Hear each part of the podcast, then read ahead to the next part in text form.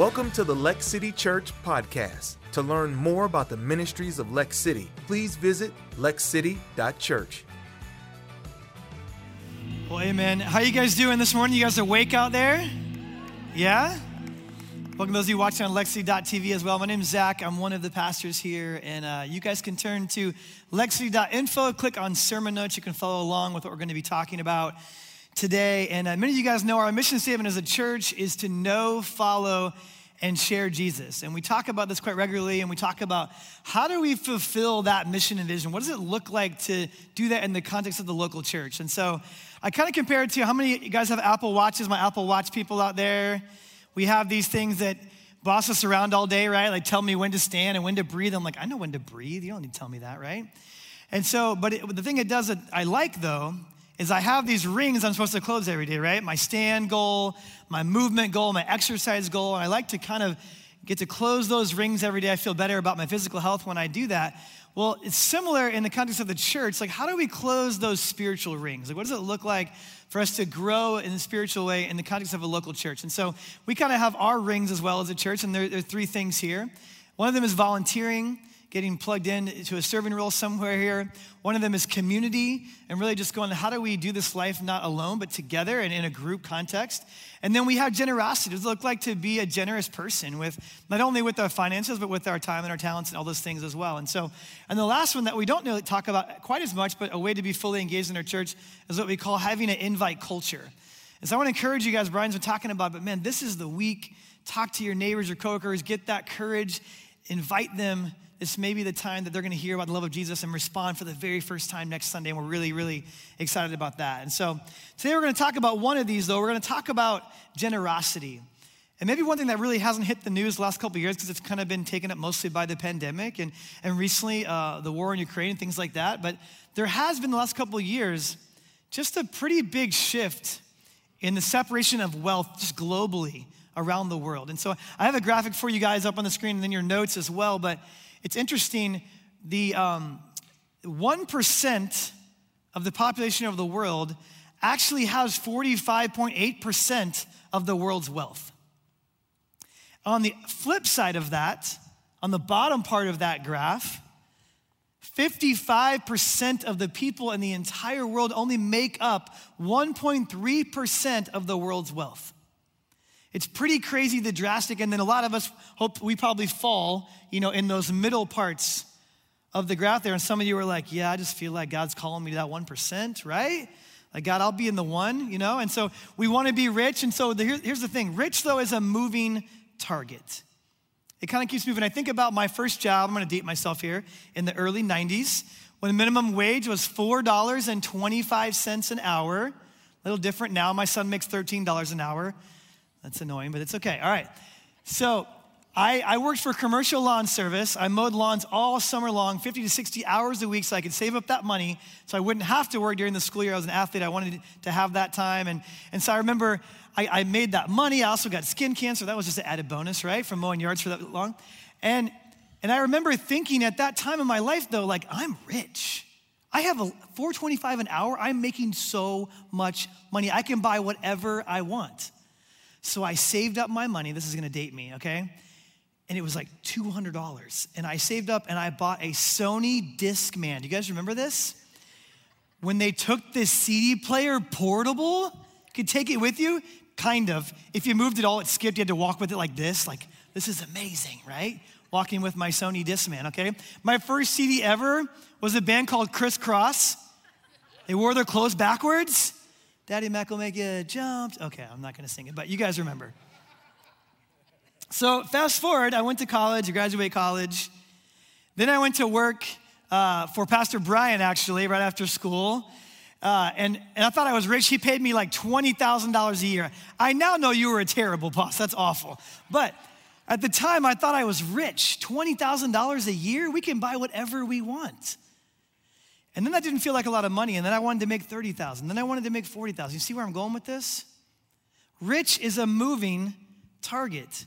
And the bar of wealth just continues to move. And Rachel Cruz, who's the daughter of Dave Ramsey, and they kind of run Ramsey Financial Group together. And she says something great. It's the question that we ask ourselves How much do you need to be happy? Unfortunately, the answer is just a little bit more, a little bit more than I currently have right now. And Jesus spoke to us with a caution on this in the Gospel of Luke, chapter 12. It says this Then he said to them, Watch out, be on your guard against all kinds of greed.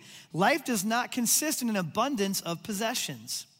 Watch out, be on guard, be mindful that you do not get sucked into the lie of the world. What's the lie of the world today? That what you do not have is what you actually need to be happy and fulfilled. It's a lie. In the Bible, there was this man, there was this farmer, and he had kind of a banner year, right? like more produce than he'd ever had to do with. And it never occurred to him, like, who could I help with this money? Or where could I be generous? Who could I be entrusted with? But he decided what I'm going to do with all of this that I have, I'm going to tear down my little barns. I'm going to build much bigger barns to store all the stuff up for myself. And goes on to say in Luke 12, but God said to him, You fool, this very night your life will be demanded from you. Then who will get what you have prepared for yourself? This is how it will be with whoever stores up things for themselves, but is not rich toward God. The object lesson, that last part is important, not rich towards God. God was not mad at this guy for being rich. In fact, he was a farmer. Like, what does a farmer need to be rich? Rain, sunshine, fertile soil. Who provides those things? God does. So he wasn't mad that he was rich. The problem was he wasn't rich towards God. So today there's good news and there's bad news in my message. The good news is this you're rich. You're rich. And some of you are thinking, like, Zach, you have not seen my bank account. You have not seen the bills. You haven't seen my debt, right? But when you look at the rest of the world, you're not in the 1% at the bottom, right? There's 3 billion people on our planet that, that live on $2 a day. We have what I would call rich people problems. We have this box in our kitchen called a refrigerator that keeps our food from spoiling, and is, there's food in there that we buy at a store with the money that we make, and we still open up that fridge door, and what do we say? I've got nothing to eat, right? Hear my kids say that all the time. They open it up, nothing to eat. I'm like, there's tons of food in there. You just don't like the food that's in there, right? Think about it. We have rich people problems. Think about the fact that when we order something online on Amazon, and God forbid it takes three days to get to our house instead of two, coming from across the country, rich people problems, right? We have with us this little device right here that 20 years ago, computers didn't even have the computing power this phone has in our pocket. And what, what do we do? We get annoyed where we're, not, we're watching Netflix and it starts spinning and buffering, and you're like, Are you kidding me? It's like coming from outer space to your phone. Like, that's crazy. We have rich people problems. So I want you guys to do something. I want you to say something. It's going to make you feel a little bit uncomfortable. I want you guys to all say this phrase, though. Say, I'm rich. Say it again. Say, I'm rich. And some of you are like, oh, I'm not rich. I don't want to say this. Why does it make us uncomfortable? Solomon spoke to this in Ecclesiastes 5. He says this Moreover, when God gives someone wealth and possessions and the ability to enjoy them, to accept their lot and be happy in their toil, this is a gift of God. There's nothing wrong with having stuff. When he says the ability to accept your lot and to be happy in your work and your toil, Solomon says that's a gift from God. But we're uncomfortable acknowledging that we've been blessed in this way.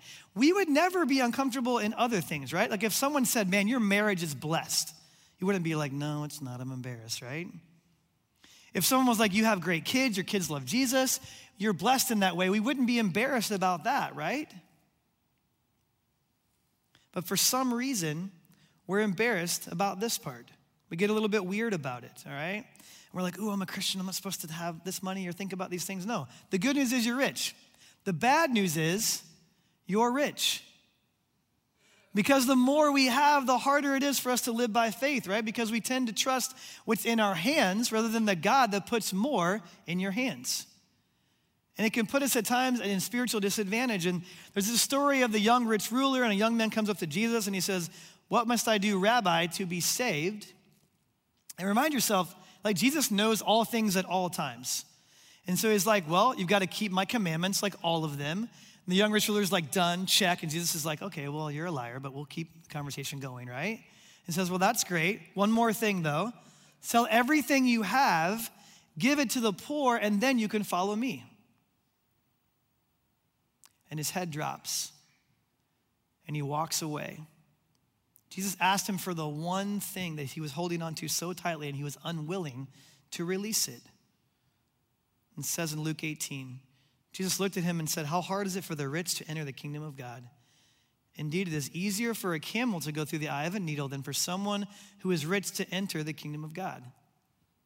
If you would just let go. Wealth isn't a problem. The problem is when the things that you possess now possess you, when you're a prisoner to them.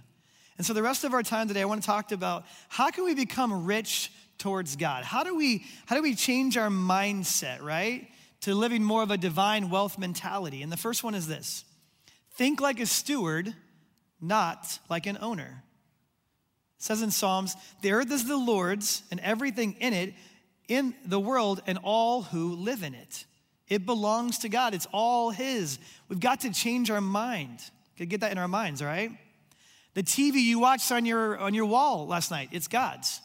The car you drove to church today is God's. The clothes you're wearing right now belong to God. And frankly, you belong to God. It says everything in it and all who live in it belong to God. This is so critical. Listen, the encouragement is have a moment of self honesty. Do you actually believe that everything that you have is yours to own?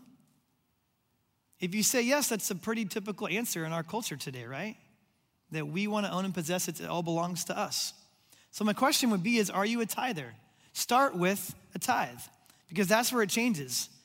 And some of you are like, oh no, he's talking about tithing and giving. I came on this week, right? Ooh. But here's the deal. It was important to God, it was important to Jesus. In fact, so important, Jesus had 39 parables, 11 of them were talking about money. He knew that we would need guidance, that we would need direction in this area of our life. There's over 2,300 verses about money in Scripture. Because this could be a brick wall in our faith, and you're going to be stuck in so you can learn to trust God in this area of your life. So, I want to talk to you about the tithe as though you've never heard the concept before in your life. We're going to look at the text in Malachi. Malachi was a minor prophet and the last book in the Old Testament, and this was 400 years before Jesus was even born in Matthew. And so the context, but what you have to know is the tithe was actually modeled 400 years before the Levitical law was even given. So it's in the law, but it's actually predating the law. And then Jesus actually reaffirmed it in the New Testament. So the prophet Malachi says this Bring the whole tithe into the storehouse, that there may be food in my house. Test me in this, says the Lord Almighty, and see if I will not throw open the floodgates of heaven and pour out so much blessing that there will not be room enough to store it. So the storehouse is the New Testament local church where you're spiritually fed, and the Old Testament was the temple. It says, bring the whole tithe into the storehouse. Then God says something he's never said before and doesn't say after this. He says, Test me in this. Some of you are like, wait, I, there's a scripture about like, do not put the Lord your God to the test, right? Until he literally says in scripture, test me in this. He's literally saying, like, test me, like, I dare you, like double, I double dog dare you to test me in this area of your life. And see if I will not open up the floodgates of heaven and pour out so much blessing you will not have room enough to store it. So, a couple things about the tithe, okay? The word tithe comes from the Hebrew word maser. Say maser. Maser. It's a cool word. Now you know Hebrew. Great job, right? It's just a fun word to say. It doesn't just mean, though, a tenth of your income it means the first tenth of your income. And I would argue that the amount that you give is important, but so is the order in which you give it. The whole point of the tithe is for God to teach us to build our lives in this divine order, where we're literally putting God first in our lives. And that's not just about giving. I mean, it's waking up in the morning and spending the first moments of your day with God. It's the first part of the week, which is the Sabbath, where we come together and we worship together, right? And we're putting God first. So when we get paid, He gets the first part of that. It's all about the order. And notice the first word of this verse does not say we give our tithe, it says we bring our tithe. It may be a small thing, but we understand you can only give what you own. The reason it says bring is because it doesn't belong to you. Leviticus says the tithe is holy, which means it's set apart. God says it belongs to me. And so, even if you're not a tither, but the first of your income is sitting in your bank account, it's actually owned by God, but you're just possessing it. So, we bring the tithe. The better word to say is that we are returning the tithe because God owns it all, anyways. The moment of worship declares God's ownership over everything else, and then your mind begins to change. I'm not an owner, I'm a manager, I'm a steward of what God has entrusted to me. We see this in our kids, especially when they're younger, when they don't have really a concept of money. And so when you go out to eat, they're always like, yeah, let's get this and let's order that. And if you're like me, our kids' schedules are crazy, so we're always eating out because we're going from one practice to the next, and we're going around everywhere, and it's expensive to eat out, right? And like my son, Austin, he, he loves food. He's very passionate about his food. And remember when Taco Bell was cheap? Remember that day? Like now we go to Taco Bell and he's like, I'd like two chicken quesadillas. I want the sour cream on the inside. And they're like, at Taco Bell, we believe sour cream has a $3 value. And I'm like, what? And so now his meal is $12. No concept, right? He's very generous with my money, right? And then I remember when our kids were really young, it was like a birthday party every other week. That gets expensive. And my kids are like, let's get them this. I'm like, that's $50. I want to let you know, kids, the value of your friendship is at a 15 to $20 level, okay? That's how we value your friends in this household, okay? But here's the thing isn't it so much easier to be generous when you're spending someone else's money? The point of the tithe is to change our minds that this isn't mine, this belongs to God. Then how much easier is it to live our lives open handed? We're really, we're created to be a conduit of God's blessings and resources, not a collector of things. It's supposed to come to you and then flow through you. That's the way we were designed to live our lives. My wife Ashley and I, we started our tithing adventure 22 years ago when we got married.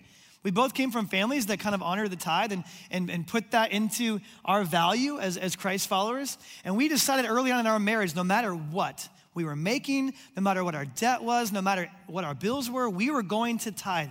And we've done it for 22 years. I don't say that to brag on us, I say it's hard. Some of it was hard. We had months when we were trying to pay off debt. We didn't take a vacation for the first five years of our marriage. We had a lot of ramen noodles, all right? And there were times when we would tie the first day of the month, and we didn't know how we were going to make it in the month. But God's economy is different than the world's economy, and it always worked itself out. And it's one thing when a husband and wife are unified in money, it's another thing when a husband and a wife and the creator of the world are on the same page about how to steward money. That's how you change the family tree. It's become who we are, and church, it's who God's also made you to be as well. So we start with shifting our mind, thinking more like stewards, not owners. And then, secondly, to be rich toward the things of God, invest more than you spend.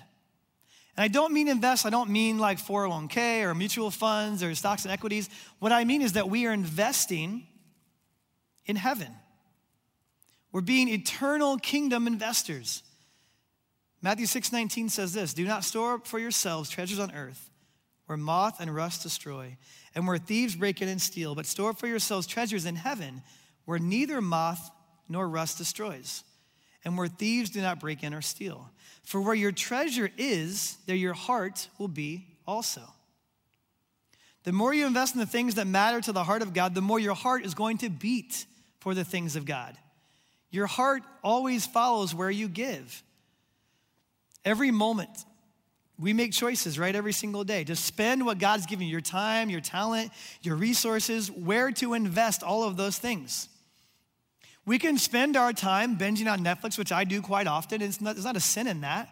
But if I was to take that same time and invest that time in praying for my teenagers, that has an eternal investment.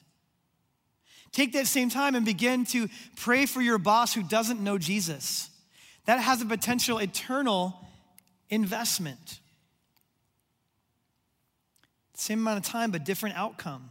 You can spend your time trying to build your social media influence and brand about yourself, or you can take that and make it about the name that's above every other name and see what God does with that.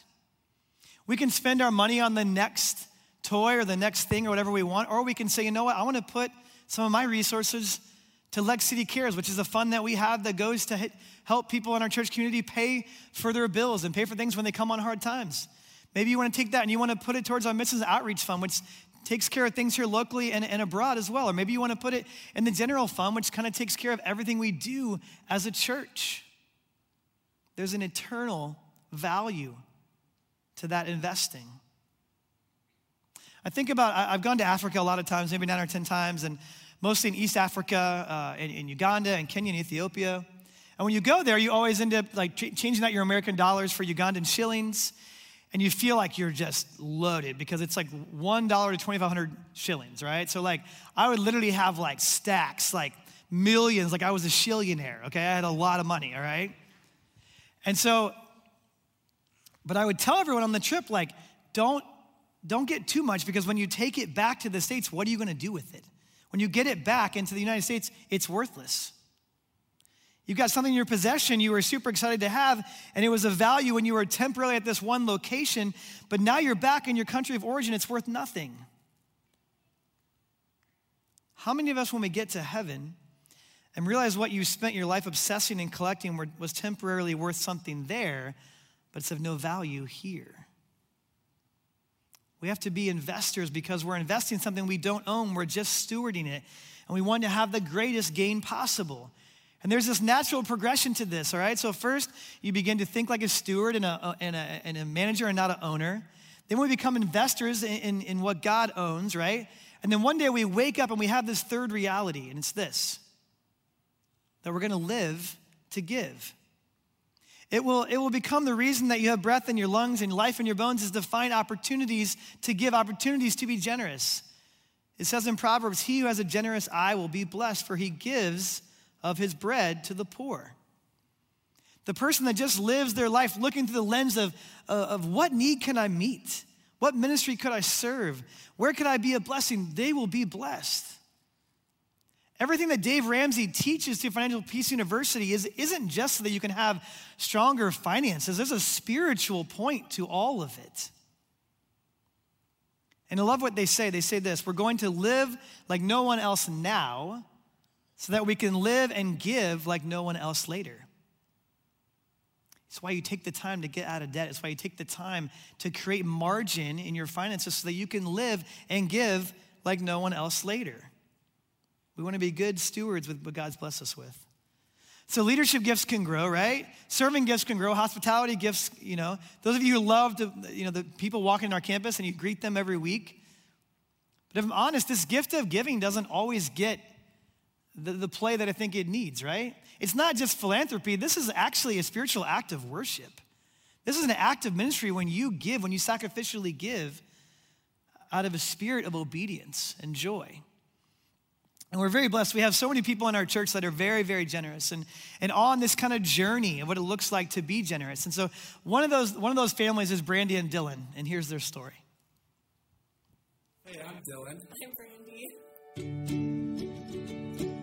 came to know Jesus when I was a kid. I remember our whole family just kind of made a thing of it. We all went and we just kind of all made the decision that this is our life. And ever since then, we just kind of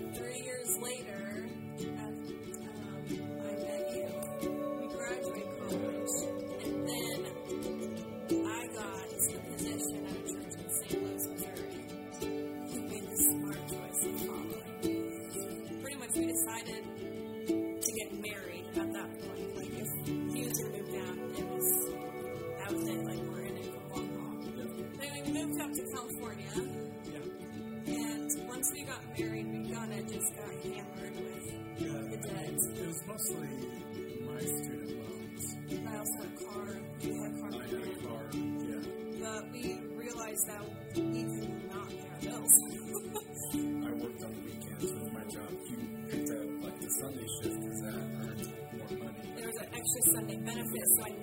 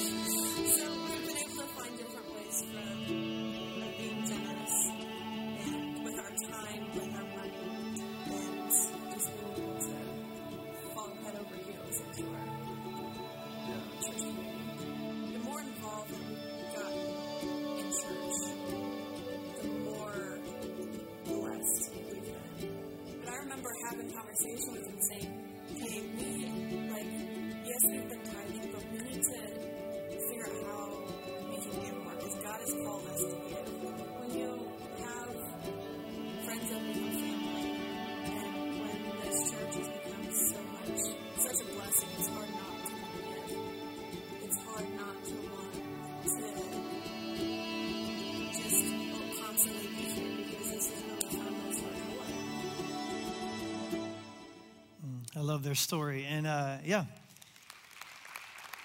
maybe you can resonate. Maybe you're uh, on a similar path that Brandy and Dylan are. Maybe you're a little bit ahead or a little behind where they're at in their story. But it's really cool to watch how God moves there. And so I want to close with this today. And you know, this is this is what we're talking about today. The, the area of generosity and tithing is not something that God demands from you. It's something He's inviting you into. And next week we, we celebrate the resurrection of Jesus. Right? It's Easter weekend, and I heard this text preached um, by a pastor named Louis Giglio, a guy from Atlanta who also runs the Passion Conference. And, and, uh, and I, he said something in the text I had never really seen before. It's not, not just a giving generosity thing, it's more really an Advent scripture. And, but I just want to close with this. This is the triumphal entry and, of Jesus into Jerusalem, and he's preparing for the end. He's preparing for the Last Supper and his arrest and crucifixion. And in the Gospel of Matthew 21, he tells his disciples this He says, Go to the village ahead of you. And at once you will find a donkey tied there with her colt by her. Untie them and bring them to me. If anyone says anything to you, say that the Lord needs them and he will send them right away.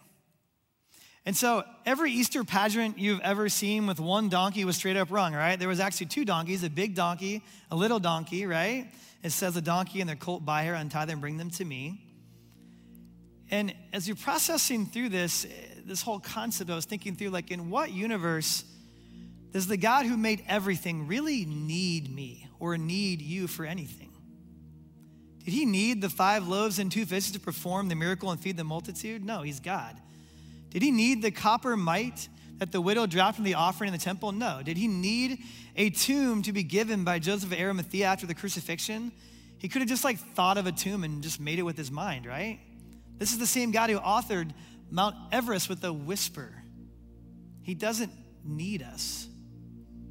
Did he really need a big donkey and a little donkey to enter Jerusalem to give his life for us? No, the answer is no.